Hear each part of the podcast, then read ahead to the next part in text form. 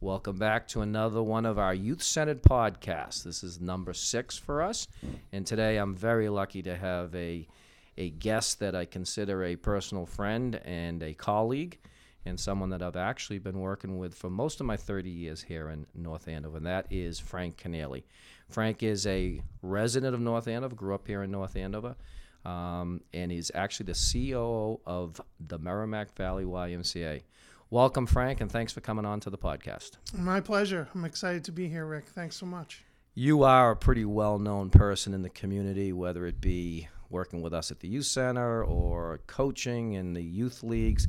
But uh, tell folks a little bit about um, where you got started, your uh, your career with the YMCA, if you don't mind. Sure. So, um, as you said, I grew up here in North Andover, attended North Andover Public Schools, uh, graduated from North Andover High School in 1985 and um, went to Salem State to be a teacher.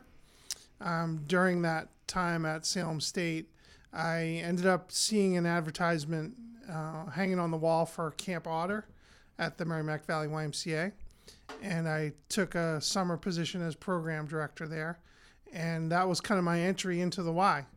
After I graduated from Salem State, um, I, I, considered a teaching career, but my my mentors and friends at the Merrimack Valley Y convinced me of a Y career. So uh, I started there right after graduating uh, at the Lawrence branch and um, did many different jobs there, including youth sports, where you know you and I crossed paths again uh, when when your children were playing YBL, um, swimming um, community programs, then eventually became the executive director there at the Lawrence Y.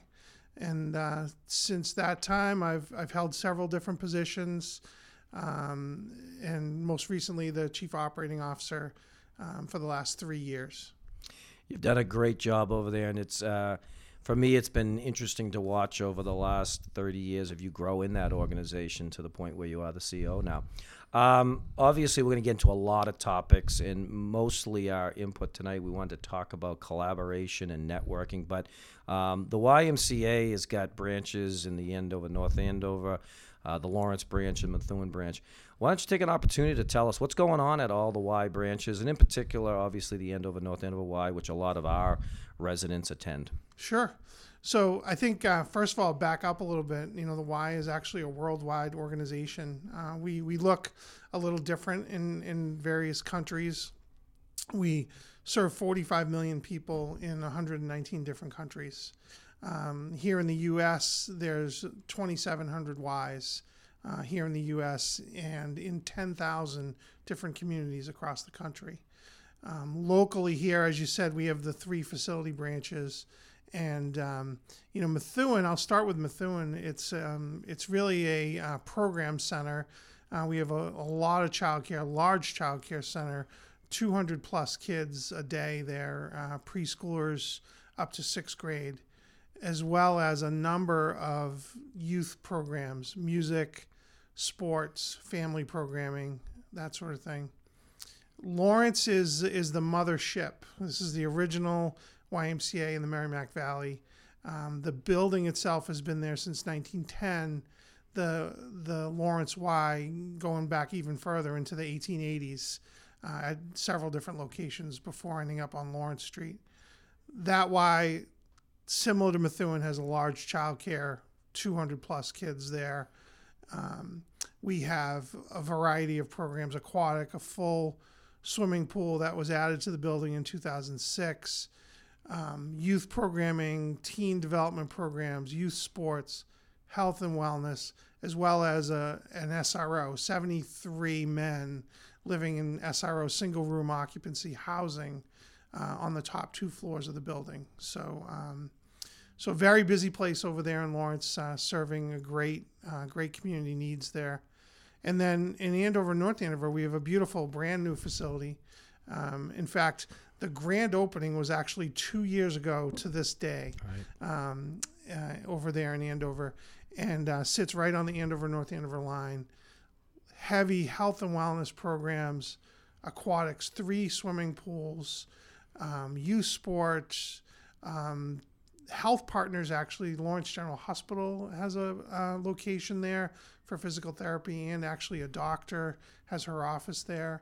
Uh, WIC, the North Andover WIC program, has their office there as well. Women and children uh, do a lot of uh, support for single women uh, with with food and and all kinds of other social needs, and um, very very busy place. Um, Seven thousand member units, and uh, you know that that relates to around you know fifteen thousand people that we serve in that branch alone um, you know, through all the different things that we, we offer there.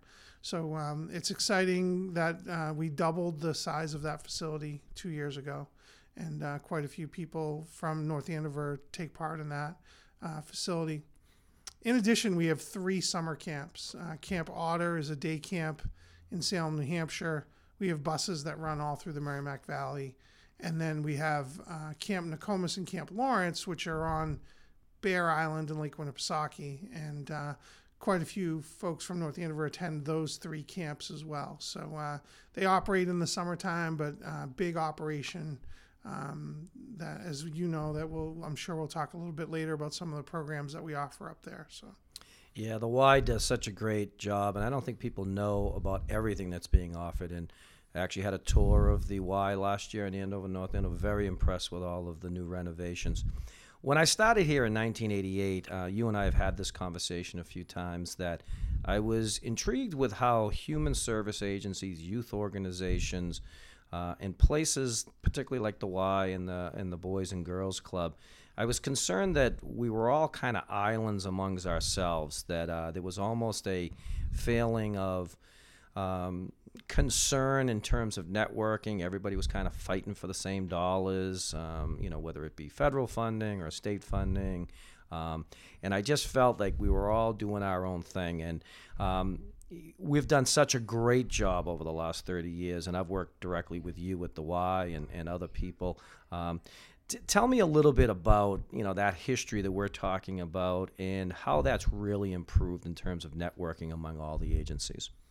Sure, I think it, I think we are in a totally different world than we were before, and um, I, I, agree. Back then, you know, 30 years ago, it was there was a lot of territory, protect your turf kind of thing, and it could be around funding, it could be around, you know, certain programs, and uh, I think we lost sight of the bigger issue of there are large community needs out there, and if we pool our resources together we can have a greater impact in, in working on those community needs.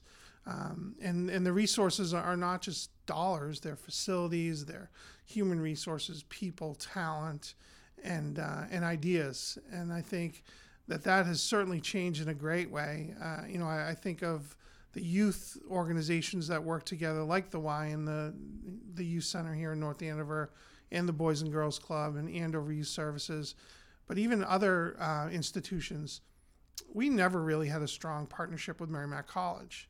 Now that partnership is is very strong, and you know, strong here with the youth center too. You know, just with some of the recent activity uh, with the needs assessment that happened. So, uh, you know, Lawrence General Hospital.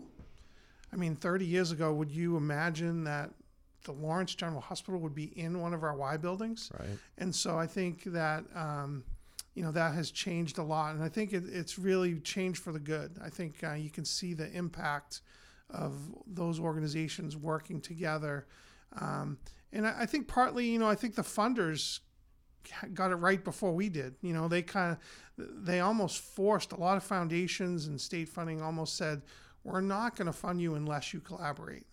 Yeah, I mean that was really clear with a place like the Stevens Foundation, who has been a funder for all of us and when I was applying for grants in the in the 90s, Betty Beelan, God rest her soul, uh, was running the Stevens Foundation. She would always ask me, "Well, are you collaborating with other areas?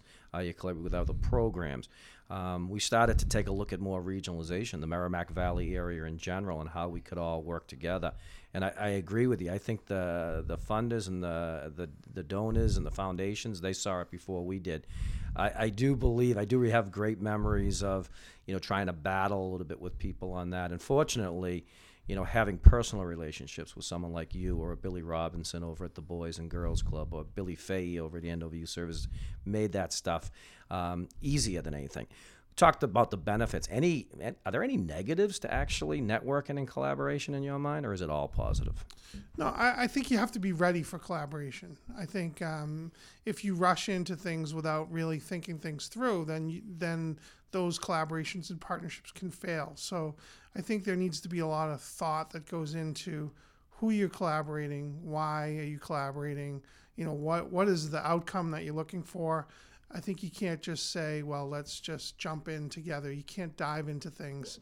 Um, there's different levels of collaboration. You know, I think if you start out with a partnership, um, you know, maybe some joint shared space or programming before you really dive deep into into things. I think uh, rushing into partnerships and collaboration can be dangerous. So there's definitely some negatives.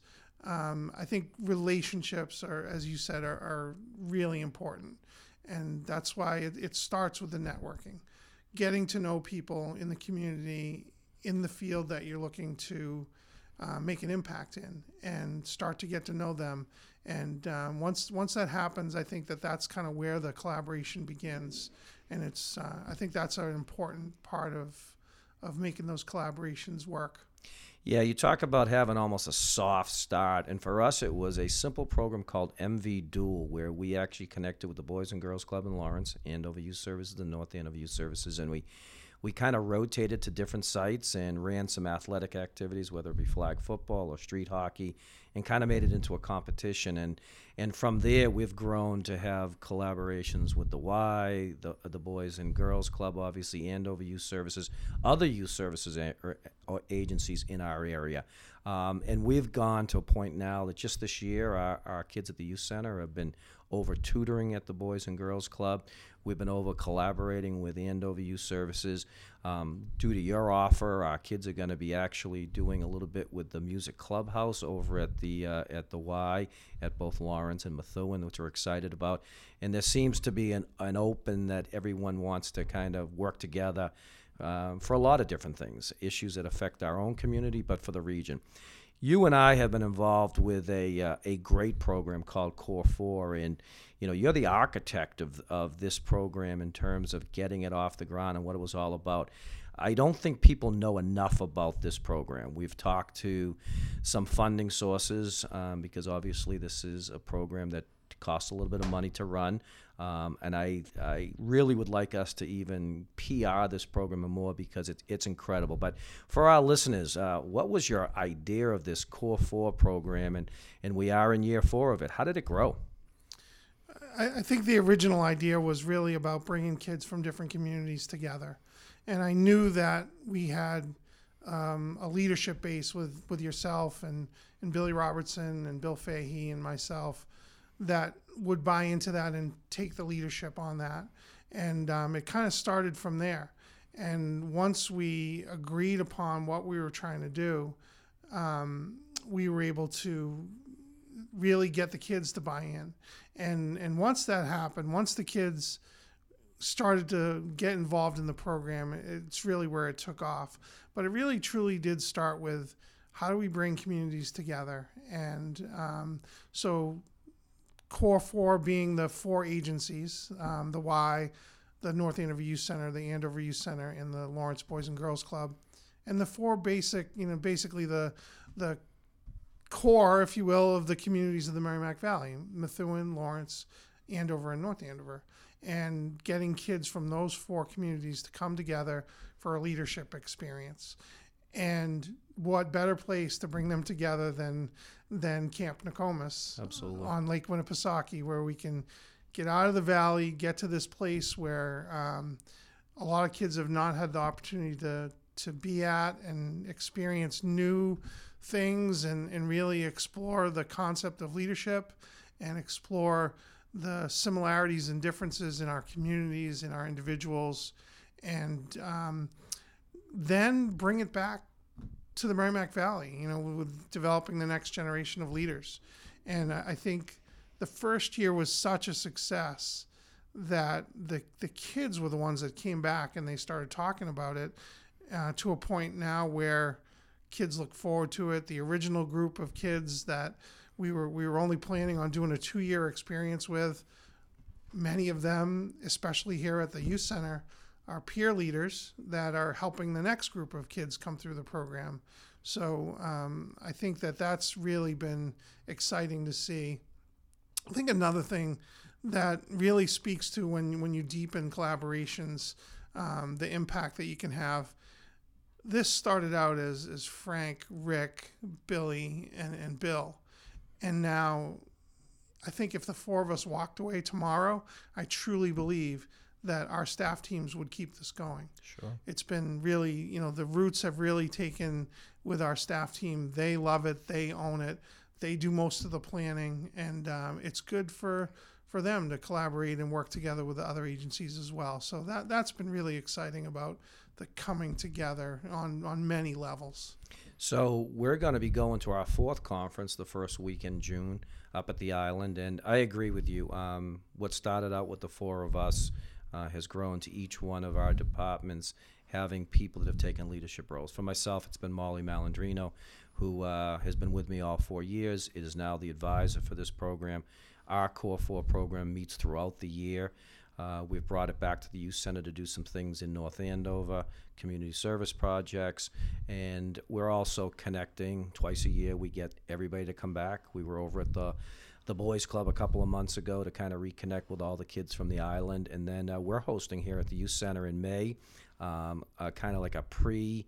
Uh, event leading up to this year's conference that we'll uh, we'll have some food and some activities and all the kids can kind of reconnect here. So it's been pretty amazing, um, and my hope is that uh, you know at some point in time you and I can uh, maybe just go over and watch it and not have to stay in the cabins with the kids and everything, which is always an experience. But uh, we have young talent that's going to come and carry this over. I see Core Four, you know, going on forever in a lot of ways. Um, obviously, it it's not cheap. We have uh, expenses for the conference, and you know, hopefully there will be some people out there that will continue to support us. Um, as you and I have talked about, funding will never be the reason why we don't continue this. We'll find a way to make it work. Um, but it's just been an amazing program for young professionals getting in the field, and and you, uh, I think you're in the 50s now, are you, Frank? Just 50? Just turned. 50. Just turned 50. So being here as long as us now, uh, in our age, what what advice do you give to the young Frank Keneally's in their 20s that are starting out in this field around the areas of collaboration and networking? Yeah, I think um, again, don't don't make some of the mistakes I made. And I think um, you know I mentioned before rushing into things. Um, I remember very vividly um, when I was in my 20s rushing into a partnership with Lawrence Public Schools that that didn't work out. And um, I think it could have if it was if I had more experience and if I had had thought this through a little bit more. So I think you know start small, um, find a way to maybe do some joint programming um, some program sharing, some uh, shared spaces. Um, follow, you know, follow your supervisors, find mentors um, to talk about, you know, how to make collaborations work, um, training and education, um, and then, you know, try some things. You know, I, I think that that we, we have a model in the Y We say 70% of your learning is through experience. I think sometimes people get wrapped up in, well, if you send me to a training, I'll come back and I'll be able to just get it done. And training is important, but I think learning from your experience is the is the best way to learn, and that um, trying some things out uh, on a smaller scale, and then when you start to have success, you know, move into other areas. And don't try to do things yourself. When you collaborate, you truly uh, look for other opinions. You lean on others. Um, so don't try to make everything work yourself. I think that would be some advice that I would give for sure. Yeah, and for my young staff, I'm really encouraging them to have the confidence to pick up the phone and maybe call over to the Y and, and do a little networking. Sometimes I, I need to make sure my young staff knows that people are open to sharing. We, we're all robbers in a lot of ways. We, we share each other's ideas. One thing that was really special for us this fall is um, I took my staff to a full day staff training, and we actually did it in the Merrimack Valley. And we started off our morning coming over to your facility and Claudia um, basically talked us through the whole music programming over there, and you know, kind of how things work. And then from there, we uh, we headed over to one of my former kids here, Marquise Victor's Elevated Thought program, and kind of looked at all the great things they're doing art wise and music wise. And then we took a trip over to, to meet Karen over at the Boys and Girls Club to hear more about their tutoring program and what they're doing afternoon academically. And then we headed up the street and we went over to Andover Youth Services, and their staff actually put us through some experiential activities. And then we kind of got a tour of a great new youth center over there in Andover. And then we kind of talked about everything from drugs and alcohol and our opiate issues that we're having in the region.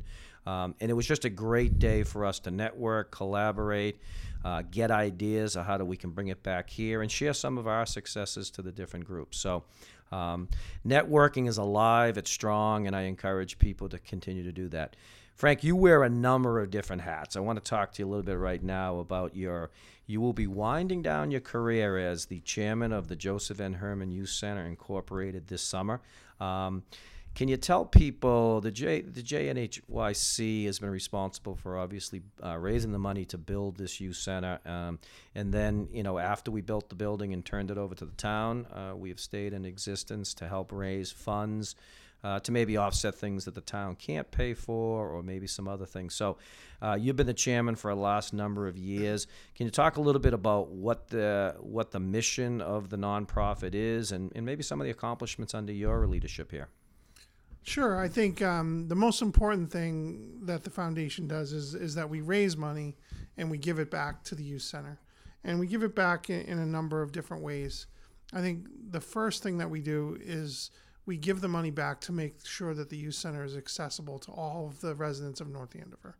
Um, if money is an issue, um, then the Herman Board can provide scholarships so kids can take part in, in membership and programs and other services here at the Youth Center. We also have uh, given money to establish new programs, uh, which is which is something. There are two things that I really get excited about when I talk about uh, what we give back to the youth center, and that, that's the new program development as well as the training opportunities that you've that you've recently asked us to support. I think uh, our ability to support the staff in getting funding for their ideas so they can try new things and then getting the training that they need to better serve the youth of our town is really important and really rewarding for, for our committee. Um, we also do a few other things. We, we certainly buy um, items for the facility, uh, items that may not be covered in the town budget uh, to take care of the facility in the best way we can uh, provide equipment and, and other things that the youth center might need. Um, we also provide some college scholarships. Uh, we just recently gave out um, six college scholarships uh, uh, at our at our fundraising event, um, twenty five hundred dollars each, so significant scholarships to youth that are um, that have been engaged in the youth center and contributed to the youth center. Uh, those are exciting opportunities for us. And then also being here uh, in terms of emergencies. If, if there's a family that needs help, that um, something comes up, I think we had a recent example of a fire around Christmas time, and you asked for some funding to help the family, and we are able to do that. So those are all all the things that we do, and um, but essentially, you know, we, we don't really make decisions about programs and services here. You know, we, we really are here to raise money and support the work of the youth center, uh, not necessarily be the ones that drive what happens here. So. Um, it's been a great uh, thing for myself and my staff. Um, the the people on the committee are just invested people, care about the kids and care about the youth center. And you know, every year we have a couple of great functions. Obviously, our auction's the big one, which is a great night to give out scholarships, honor our youth of the year. We also have an annual fund that's run during the fall time, and we have a carnival that helps proceeds go towards our summer program. So, um, the nonprofit has been an amazing thing in, in terms of building the building, but then carrying on, and a great support to our program here. I think that um, in terms of the the time that I've spent on the board I think um, transitioning our auction, you know, is something that I think about. Um, one of the contributions that I feel really good about making, uh, transitioning from the Taste of North Andover that was held here at the youth center that in its last year didn't raise as much money as we had hoped to our new event where with our auction. I think um, being able to get the board to wrap their their head around that and uh, helping get the leadership in place. You know, Holly Williams does an amazing job with that event and and getting them to buy into. I think if we change the event, if we do something different, uh, we can generate more excitement and generate more money to support the youth center. So as I think about um, you know some of the successes that we've had during my time on the board, I, I would put that at the top as well. Absolutely, and. Um, you've had three boys that have taken advantage of the youth center over the years. As a parent, um, what the, what's the experience been with your kids coming here? Yeah, it's been it's been a great experience. I, I, think, as you know, all three of my boys are, are different, and um, it's been it's been great to watch them grow, uh, take part in, in the different programs. Uh, Sean um, with basketball, he's a basketball has been his passion, so it kind of started there. Uh, you know, back in fourth grade, coming here on Saturday mornings as part of the Booster Club. That was probably his first introduction to the youth center and then um, and then doing a number of different things. Joseph Walsh Summer League, and um, you know coming to the youth center as a member after school, and then leading right up to you know as an employee now of the youth center. Uh, it's been great in his development. I mean, having you as a mentor, the other staff that uh, care about him has been just fantastic, and you know we're so appreciative in helping in his development. Uh, and then you know, like a, uh, a, uh, my middle guy, Jason, you know, core four is he's sure. really deeply engaged in core four. It's something that he loves. Um, you know, he liked coming to the youth center as well when he was in middle school. But I think uh, you know, being engaged in core four is really his passion and his connection to the youth center. And uh, you know, I think probably Aaron is a combination of both. You know, he he did the basketball things. Joseph Herman came here after school and now his involvement in Core Four as well. So, um, you know, it's just it's the youth center is one of those things where, um, you know, it's a it's a gem for the town. It's uh, it's something that uh, you know we're very proud of that we have here, and uh, proud of the team that runs it and the impact that that you have on on the kids every day. And and certainly my three boys have benefited benefited tremendously over their time here. Well, we've loved having them, that's for sure. Frank, we have a few minutes left, and uh, we would not be able to end a conversation if we didn't talk about uh, one of our idols, uh, both of us, along with Billy Robinson and, and Bill Fahey. The core four was uh, our first involvement was going up to the the camp, and uh, you you offered to drive, and of course we all had to listen to Bruce Springsteen, and it was good that all four of us actually wanted to listen to Bruce Springsteen. So both of us, we've had many conversations. Frank and I have had an opportunity to go to some concerts together. Um, uh, this last River tour, we actually took in two shows. Um, what what is Bruce Springsteen? uh, mean to you in terms of your personal life, your professional life? Um, I know for me, um, he has been the soundtrack of my life um, through the good, the bad. Um, and what about you? Yeah, I mean, I, I think, you know, first of all, I, you know, I did come to the party kind of late, you know. Uh, I, you know, I, I'd love to be able to say that I was there, you know, for at Paul's Mall, you mm know, mm-hmm. when he did the tour for greetings but uh, I was not. Uh, you know, Born in the USA was really my, um, you know, my entry into the Springsteen realm, and then kind of went backwards in the catalog from there. Um, but you know, it it really has been the the connection with the songs really that. Um, you know, being able to relate on an emotional level and see see myself and see my people around me, my family, uh, in those experiences that he sings about and that connection. That's kind of where where it started. Uh, it's been an inspiration, um, you know. But again, it always for me comes down to the songs. You know, um, you know he isn't a he is a person. You know, I think, um, you know, we we admire, you know, for for what he does and how he handles himself and that sort of thing. But you know, the, those connections with the songs and and you know, for inspiration, for for whatever you needed, they were always there. You know, it's it's hard to explain sometimes. There's probably people on the other end listening to this saying, "What is wrong with Frank? I don't get it." And and um, as you, Rick, you've probably dealt with that your whole life, but the people that get it know exactly what what you're talking about. You know. Well, my staff's getting used to it because they've all, all the staff I've had for the last 30 years has had to listen to Springsteen here at the youth center and my uh, my analogies with Springsteen's. Going to put you on the spot here a little bit. Both of us are big uh, E Street Radio fans. Um, five words to describe uh, Bruce Springsteen from you. Five words. Wow, they only asked for three. That's why we're asking for five today. for five. Um, you know, geez, I guess I'd have to start with passion. I mean, I think you you hear passion in in in his songs. It comes through for sure. Real, you know, he, he's a real person. Uh, writes about real life. Um, hard hard working. I mean, anybody who's been to his shows knows that he puts everything into what he does. Um, you know, the last show that we saw, uh, the on the River Tour that you mentioned, um, he played for over four hours, and, and Bruce has got to be 67, 68 years old now, and uh, you know to play for four hours was just amazing. Uh, thoughtful, you know, I I think uh, there's there's nothing that he does that he doesn't put a lot of thought into, and um, geez, five is five is hard. Um,